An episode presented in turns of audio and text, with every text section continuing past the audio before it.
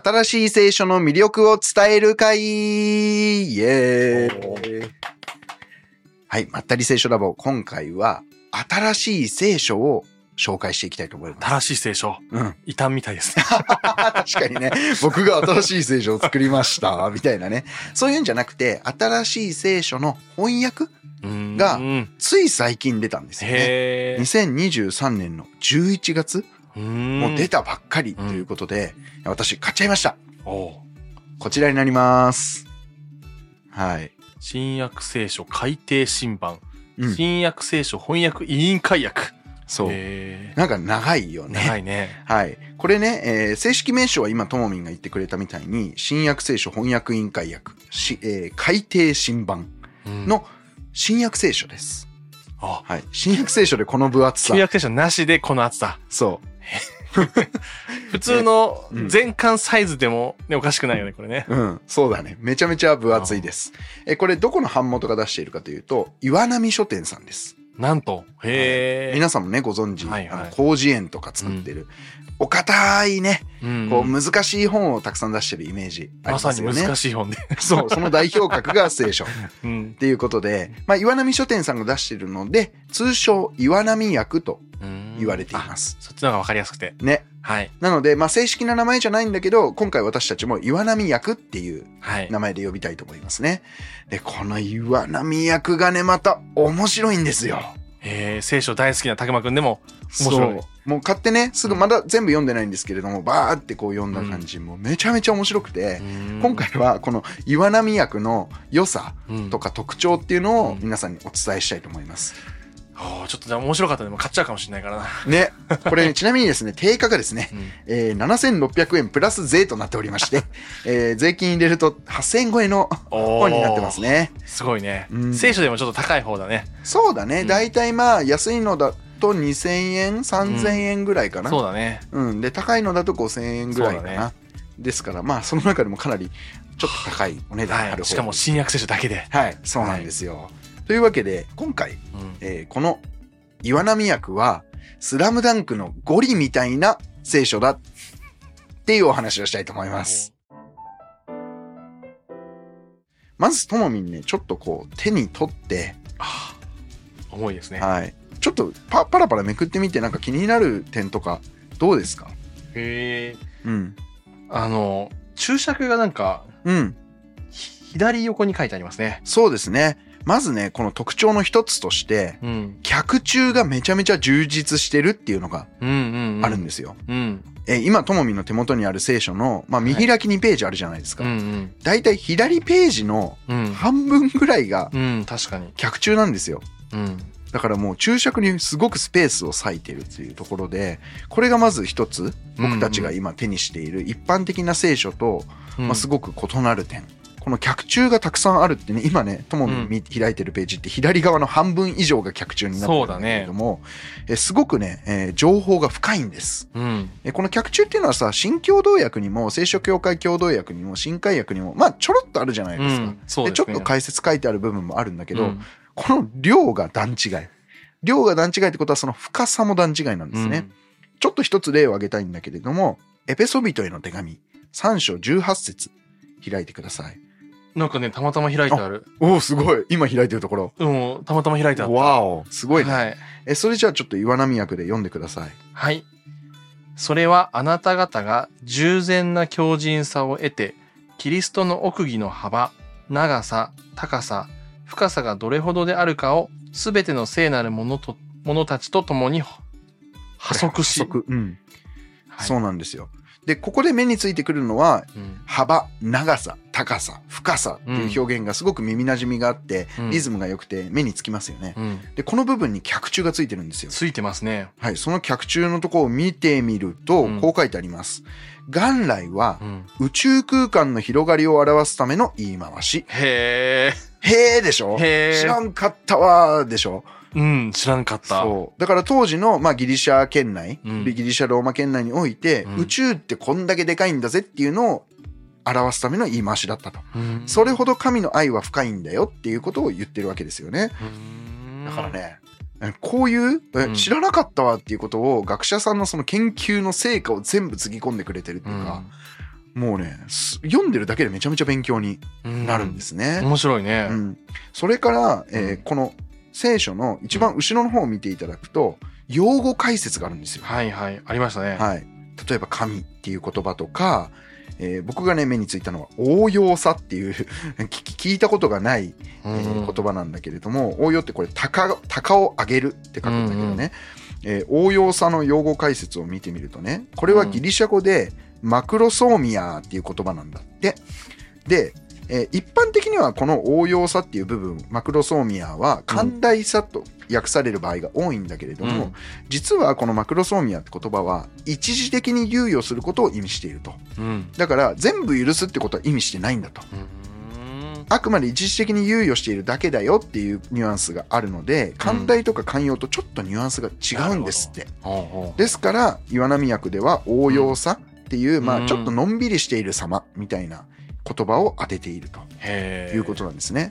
そういうふうにその用語の細かいニュアンスとか背景とか、なぜここを訳し分けているのかっていう理由をきちんとその最後の、用語解説の部分で書いてくれているんですね。それから今ともみん開いてくれてるけど、年表とか地図とかそういった図形もね、後ろの方に収録してくれてるっていうことで、そうだね、これ一冊読み込むだけで相当聖書詳しくなれると思います。確かにすごくない？エルサレムの旧市街のこの城壁の形とか、今考古学で分かっている部分を書いてくれてる、最新の研究成果が反映されてるわけだよね。そうへえ、面白いな。あとびっくりした、マルコによる福音書から始まってる。そうなんですよ。それも特徴で、僕たちが今普段使っている聖書っていうのは順番が伝統的に決まっていますよね、普通だったらマタイの福音書から始まるのが一般的ですね。ともみんが慣れ親しんでる新共同訳って聖書とか、僕が普段読んでる新海訳、それからまったり聖書ラボで引用している口語訳っていうのは全てマタイの福音書から始まりますけれども、この岩波訳は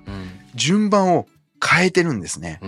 それはなぜかっていうと、まず成立した年代順に並べていますっていうのが一つポイントとしてあります。学術的にはマルコの福音書が最初に書かれたっていうのが定説になっているんですよね。マタイの福音書とかルカの福音書っていうのはマルコの福音書をベースに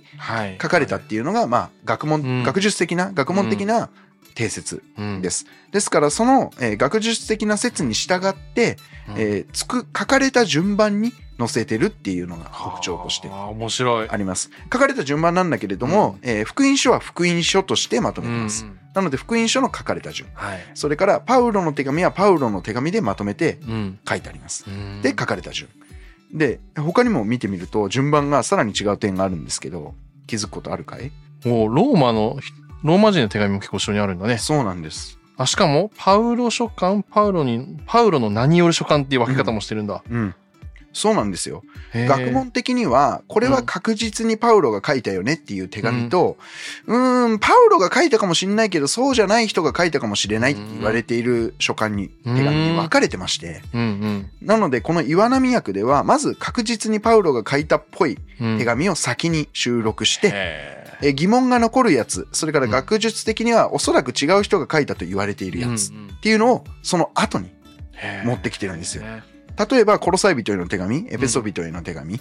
それからテサロニケ人への手紙なんていうのは後ろの方になってます。テサロニケ人への手紙が1と2がだいぶ離れてますね。そうですね。面白い。学問的にはだから1はパウロが書いたんだけど、2は違うんじゃねっていう意見があるみたいなんですね。なのでそれはあえて分けて書いてると。じゃあ昔さ、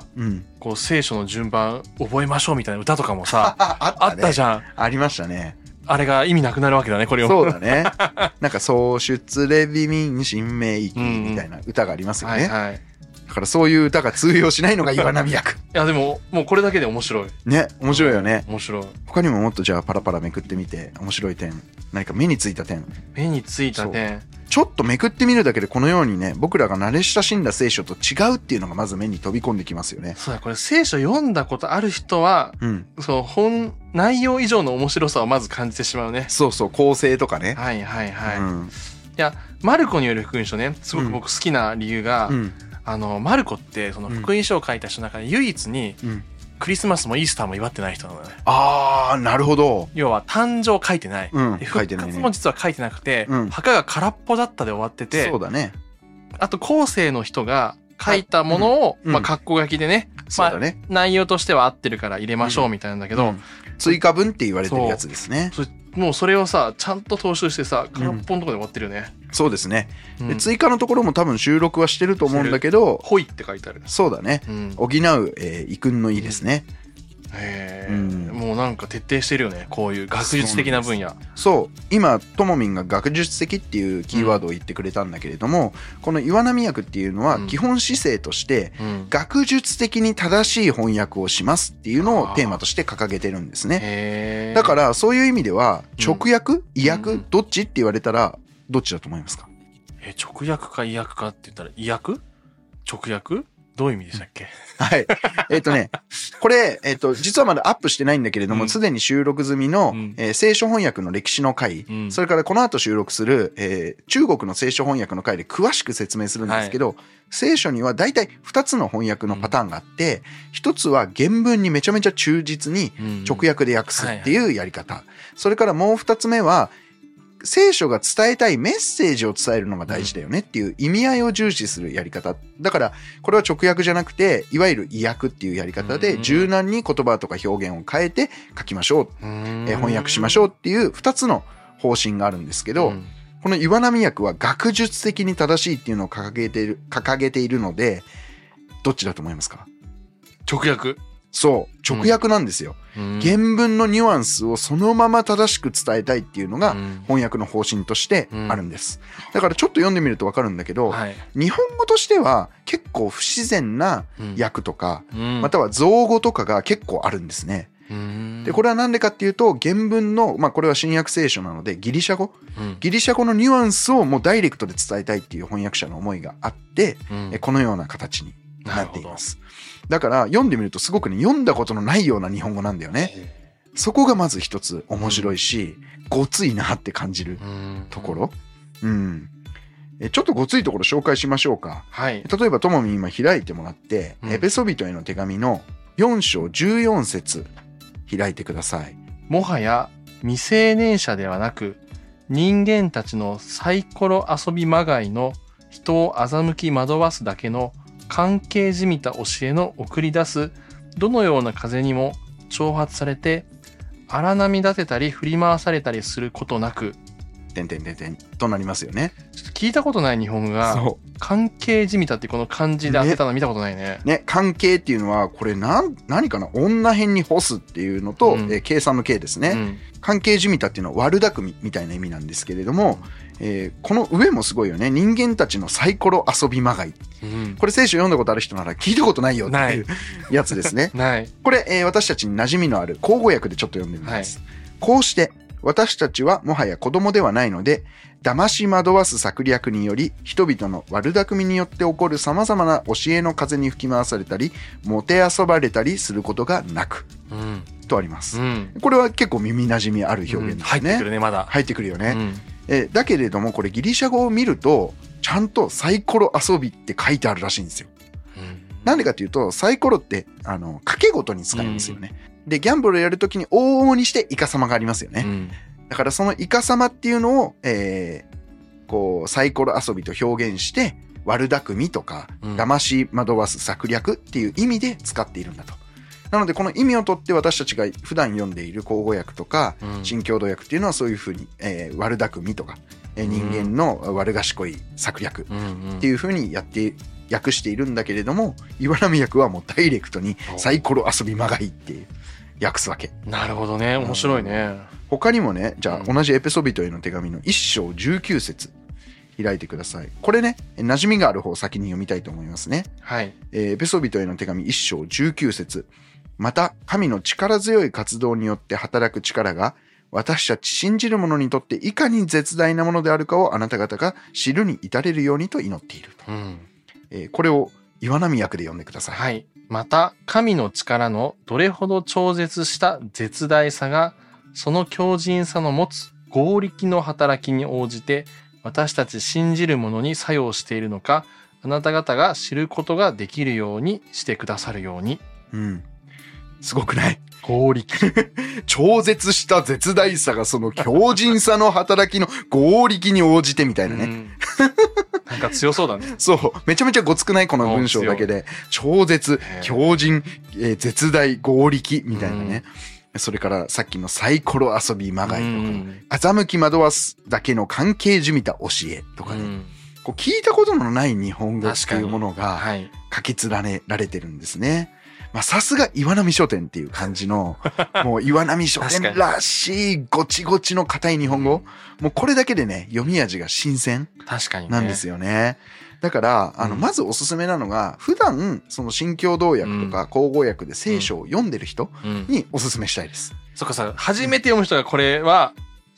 ごつい。ごつい。だけれどもね、岩波訳を訳したその恥書きみたいのが書いてあるんだけども、初めて読む人にこそおすすめって書いてある。これ初めて読みましたって人に、将来出会ってみたいね。そうなんですよ。どういう印象を受けるのかね。そうなんですよ。初体験岩波訳でしたっていうね、そういう方に出会ってみたいですよね。いや、なんかそれこそさ、海外で英語圏でクリスチャンになった時に、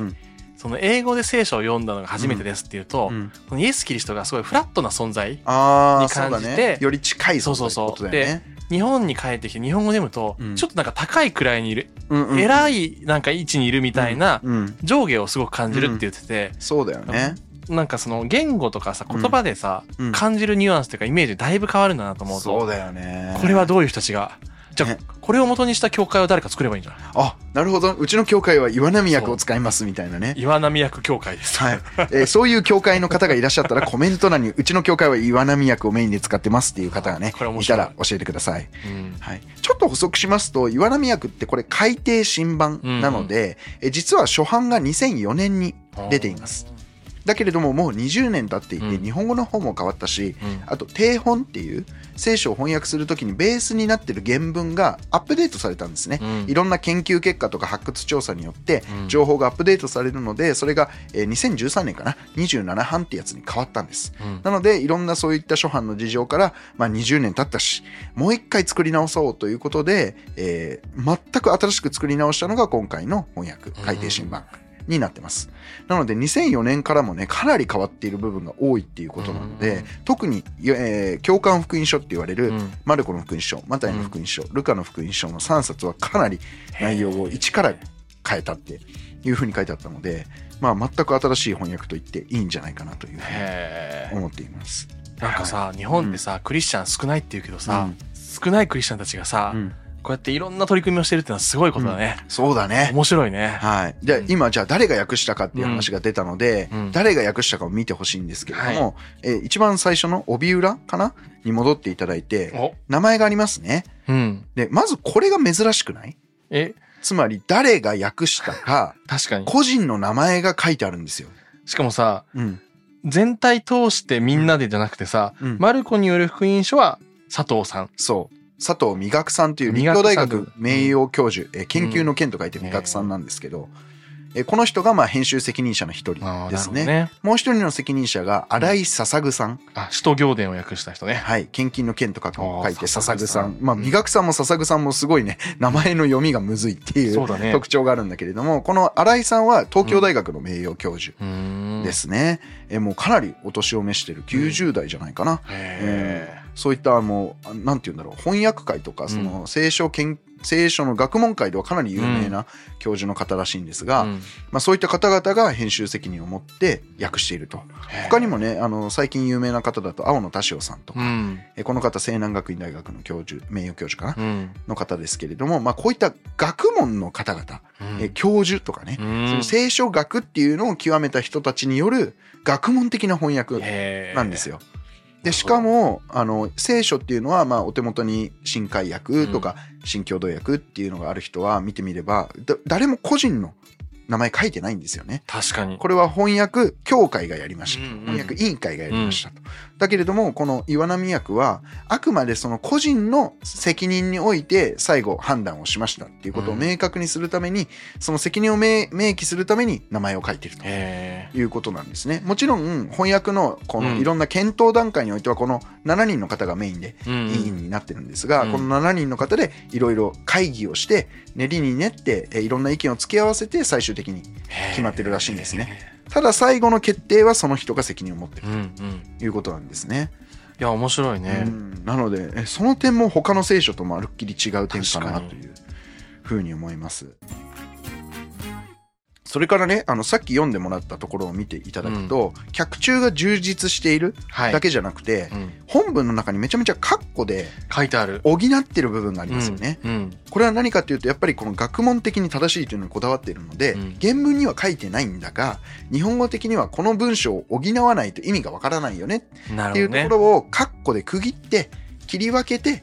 補足してくれる、うん、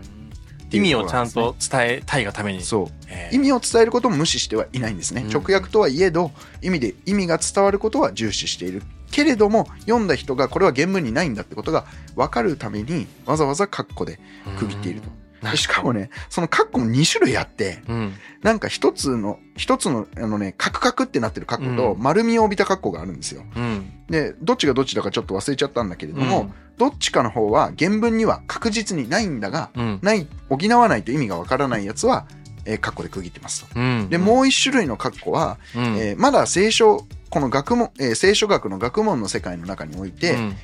原文にあったかなかったかっていうのが議論が分かれるっていうところ、それは何でかっていうと、写本によって書いてあるやつがあったり書いてないのがあったり、じゃあある方がオリジナルなのかない方がオリジナルなのか、うん、まだ議論があるっていうのがあるんですね。だからそういうところは別の種類のカッコでとして、だからめちゃめちゃその原文を読みたいって人におすすめなんですよ、うんうん、原文を読むにはやっぱり古代ヘブライ語とか古代ギリシャ語っていうのを学ばないといけないんですよね、うん、だけれどもそれはめっちゃ時間がかかるしハードルが高い、うん、日本語でそういった言語のニュアンスを突き詰めたいっていう方にはとってもおすすめですね、じゃあもうヘブライ語もギリシャ語もの、うん、学ばなくて飛ばして一回これ読んでみるのもいいわけですね。そうだからチート本なんですよね、ある意味確かにそう。なんでスラムダンクのゴリって言ったかっていうと、一つはね、ゴリってめちゃめちゃ厳しいじゃないですか、うん、見た目がごついじゃないですか、うん、だからとっつきにくそうだなっていう怖い先輩のイメージがあるんだけど、うん、初心者の主人公桜木花道にめちゃめちゃ親身になって教えてくれるよね。確かにリバウンドの基礎とか、うん、パスの基礎とか、うん、ドリブルの基礎っていうのを手取り足取り厳しくも教えてくれる、うん、岩波役ってそういう本だと思うんですよね。ある意味言語を学びたいけれども、うん、自分の力ではできないっていう人に手取り足取り全部教えてくれる、うん、だけど妥協しないから厳しく教えてくれるみたいな、はいはい、そういう本だと思うんですよ。へー。しかも桜木って半年でメキメキ上達して、まあ、トップレベルの選手になるじゃないですか、うん、それと同じようにギリシャ語ヘブライ語を一からね、本当はやった方がいいんですよ、うん、本当はやった方がいいけど、まあ、この岩波訳を読めば、うん、日本語でもある程度はできるようになる、ある程度分かるようになるっていう点で、うん、そこをスキップできるみたいな、桜木みたいな急成長が期待できるかもしれないと、はい、まあでも山王戦で無茶して怪我するかもしれないですかねそうですね。だからね、こう無茶しすぎないで、たまには口語訳とかさ新教大訳とか読んでも全然いいと思いますけどね、はい、はい、僕はねジャンプを読んでますけどね、聖書を読みづらい時はい、大事ですね。最近こうじゃなくてこうになってきてるけどね、電子版で現代だね。他にもねいろいろあってね、うん、開いてみると、はい、太字になっているところがいくつかあると思うんですよ。あるね。それはなぜ太字になってると思いますか？太字っていうと、うん、なんかその神様のこと直接書いてるとか語ってるとかかな。ああ、もしくはなるほどね。引用？うん。そう。引用のところはそうだね。そうなんです。大正解です。うん、はい。これはね、この聖書学者の間で、これは、うん、旧約聖書からの引用だとされている部分を全部太字で書いてくれてるんですよ。へー。一単語だけとか、うんうん、一フレーズだけ、太字になってる部分もあるんですね。うん、これね、新共同訳とかには一切ないものですね、うん。もちろん長い文章は鍵括弧で区切ってここは引用だよって書いてある部分はあるんだけれども、そうだね。うん、このように一部分だけ太字とか、うん、そういうのはないんですよね。で必ずそれを脚注のところでこれは旧約聖書のどこどこから引用されているっていうのを明記してくれてるんですね。へー。非常にありがたいですね。確かにこれバーって読んでいくとさ、引用だって気づかないで流れていっちゃうじゃないですか。そうだね。それを岩波訳は、まあ、聖書学の知見から、うん、これは引用ですよっていうのを示してくれてる。もちろん議論がある部分はあるんですよ、うん、なので 100% 正しくはないとはいえ、うん、これは引用かもしれないよねっていうのを示してくれてるっていう意味ではすっごくありがたい工夫ですね、うん、例えばマルコの1章11節にはこういう言葉があるんです、うん、そして天から声がした、お前こそ私の愛する子、お前は私の意にかなった、うん、これお前こそ私のと愛するが抜けて「子」っていう部分だけ太字になってるんですよ、うん、なってるね。なのでこういったもう細かい、うん、なんていうの作業っていうのをやってくれていると。普通だったらねこれ全部太字にしてこれ全部引用ですよって言っていいんだけど、うん、愛するは違うとこの部分だけが引用ですよっていうのをねなるほど言ってるんですよね、うん、だからすっごくきめ細やかな役でね、うんめちゃめちゃ面白いなというふうに思います、うん、最後これ僕がねすごくすごいなって思った部分、うん、紹介したいと思います、うん、特にこれは佐藤美学さんが担当したマタイ、マルコ、ルカの福音書に顕著な傾向です、うん、これはね、この後公開されると思うんだけれども、うん、翻訳聖書の翻訳の歴史で学ぶと思うんですが日本の聖書っていうのは明治時代に明治元訳っていう訳ができました、はい、これはヘボンさんとかブラウンさんといったアメリカの宣教師を中心にして作った訳ですね、うん、でこの時に定めた用語っていうのが今までずっと日本は引き継がれてきています、うんいわばこの現代ではこの明治元訳を文語訳って言ったりもするんだけれども、うん、いわゆるね文語訳の重しみたいなのがあって、うん、一回この用語が定着しちゃったから新しい翻訳を新共同訳で作ります聖書教会共同訳で作りますってなった時もまあ定着した用語は変えない方がいいよねっていうのがあるんですよね、うん、やっぱ定着したものを変えるってめっちゃ難しいから、うん、だけど、この岩波訳ではあえてチャレンジして、うん定着してるけど実はこれ神学的に聖書学的には違うよねっていう言葉を新しく変えてるんです、うん、へーこの文語訳の重しを取っ払ってるんですよ。すごいねそれは、はい、確かに、うん、気になったのは、うん、さっき読んだところで洗礼者ヨハネが神礼者ヨハネってまずなってたよね。そうなんですよ。マルコの福音書の一章ですね、うん、一番最初の部分でまず目につくよね、うん、神礼浸す礼うんうんお礼の礼ですけれども、はいはい洗礼っていう言葉が定着してるよね、うん、バプテスマの意味ですけれども、うん、これを佐藤さんは神礼と訳した方がいいと、うん、で洗礼者ヨハネっていう言葉も神礼者ヨハネって書いてるんですね。誰だろうって瞬間なる人はいそうだよね今までの聖書に馴染みがある人はやっぱり洗礼者ヨハネっていうのが染みついてるから、うん、読んでて違和感がすごいと思う、うん、そうだね、うん、だけれども佐藤さんはあえてバプテスマこのギリシャ語はバプティゾーっていう言葉ですがバプティゾーは浸すって意味があるから、うん、洗うって意味はないんだと、うん、だから洗う礼で洗礼ではなく浸す礼で神礼と訳した方がいいっていう判断をしているわけですね。素晴らしい、はい、でもちろん、うん、無言で書いてるわけではなくてきちんと脚注のところになぜこの表現にしたのかっていうのが書いてあります。書いてあるよね、うん、すごい。そうそこも親切なんだよ。めっちゃ長いもんこの脚注。そう、ね、脚注の半分だよ。そう2段にわたってね解説してますよね、うん、それだけ思い入れがあるっていう。他にもねいっぱいあるので他にもバーッと紹介すると例えば悔い改めっていう言葉も書いてます、うん、へーこれなんて書いてると思いますか？ご飯を食べて元気になろうそれは多分ともみんの、気持ちの切り替え方だよね、はいはい、これ佐藤さんはね改心って訳してるんです。へーしかも回る心なんですよね。もともと悔い改めるっていう言葉は、うん、方向転換をするっていうニュアンスがあるんですね、うん、それを回るという言葉で、うん、180度ね。そう180度はいいのか。そうそう360度だと戻っちゃうからね180度変わるっていうことをこの改心回る心で示していると。他にも悪霊、うん、これなんて書いてると思いますか？悪霊お化け。あーでも近いよ。鬼。正解です。悪霊は悪鬼、悪い鬼と訳してます。日本人には分かりやすいね。鬼滅の刃流行ってる時に多分やったんだろうねこれね見てたのかな違うと思うけど、うん、もうね70以上の方なのでね、はい、悪い鬼と書いて悪鬼、うん、実はこの方が日本人にはイメージしやすいかもしれないですね、うん、初めて読む人にとっては、うんうん、それからねこれインパクト大ですよ。十字架も変えちゃってるんです。十字架何書いてると思う？貼り付け。ああ、まあ近いと思います。これね佐藤さんが作った造語です。うん、十字架、うんこのことを佐藤さんは考察刑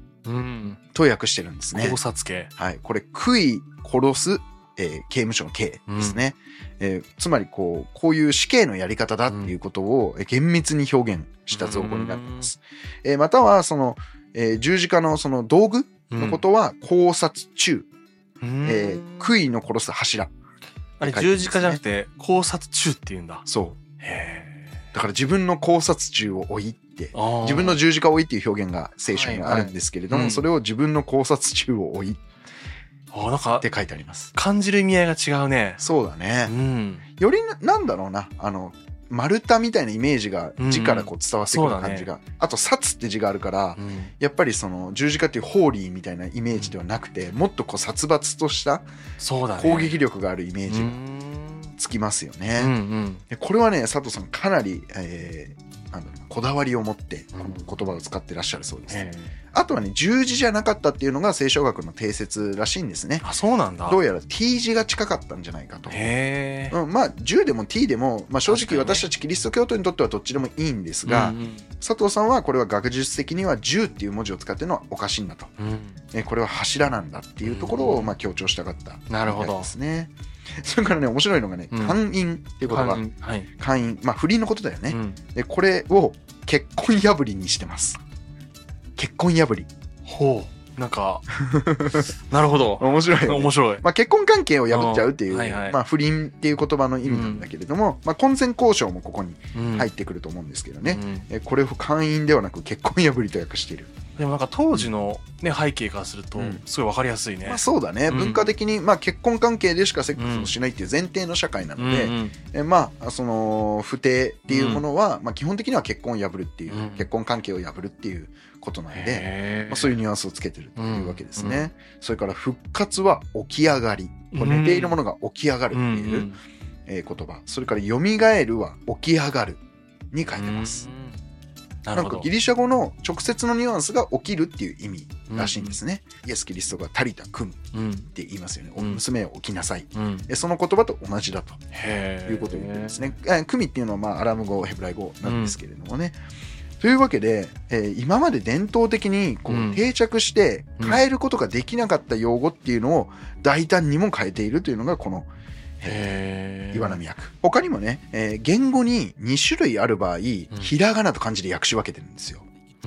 例えば、癒すという言葉が聖書には2種類あります。一つがセラピオという言葉、これセラピーの語源になってますね。で、このセラピオは看病するっていうニュアンスもあります。もう一つがイヤオマイっていう言葉、イヤオマイは病気を治すっていう意味です。この2つが分けて使われていると、うん、なので岩波訳ではセラピオの方は漢字で癒す、イヤオマイの方はひらがなで癒すっていうふうに分けてます。面白い。これもね最後の用語解説で、うん、あるんだ。そこも解説してますね。だから本当にこだわり抜いた、うん、一流の学者がこだわり抜きまくった結晶がこれ岩波訳ですよ。ちなみに言っておくとこれは岩波書店さんの PR 案件ではございません。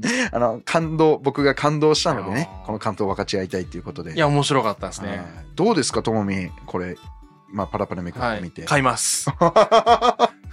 さあすごい、ね、まったりセシャラボ引用全部これにしましょうそうするとちょっと著作権的な問題がね発生しますので、ね、なるほど。一応著作権がもうフリーの口語訳を使っているというそういう事情でございますんで、ね、うん、はい、岩波書店さんもし著作権フリーくださるならここからでもここから引用するとさちょっと分かりにくくなるね。人々が持ってる聖書と乖離がありすぎて、そうだね、これだってさ、うん、持ってる人はさかなり少ないわけだもんね。かなり少ないですね、うん、2023年11月に出たばっかりですので、うん、はいはい、しかも2004年の初版の方はもうね絶版になっちゃってるんですね、うん、そうなんだ。ですから在庫なしになってるのでなかなかこう手に入らないものなんです、うん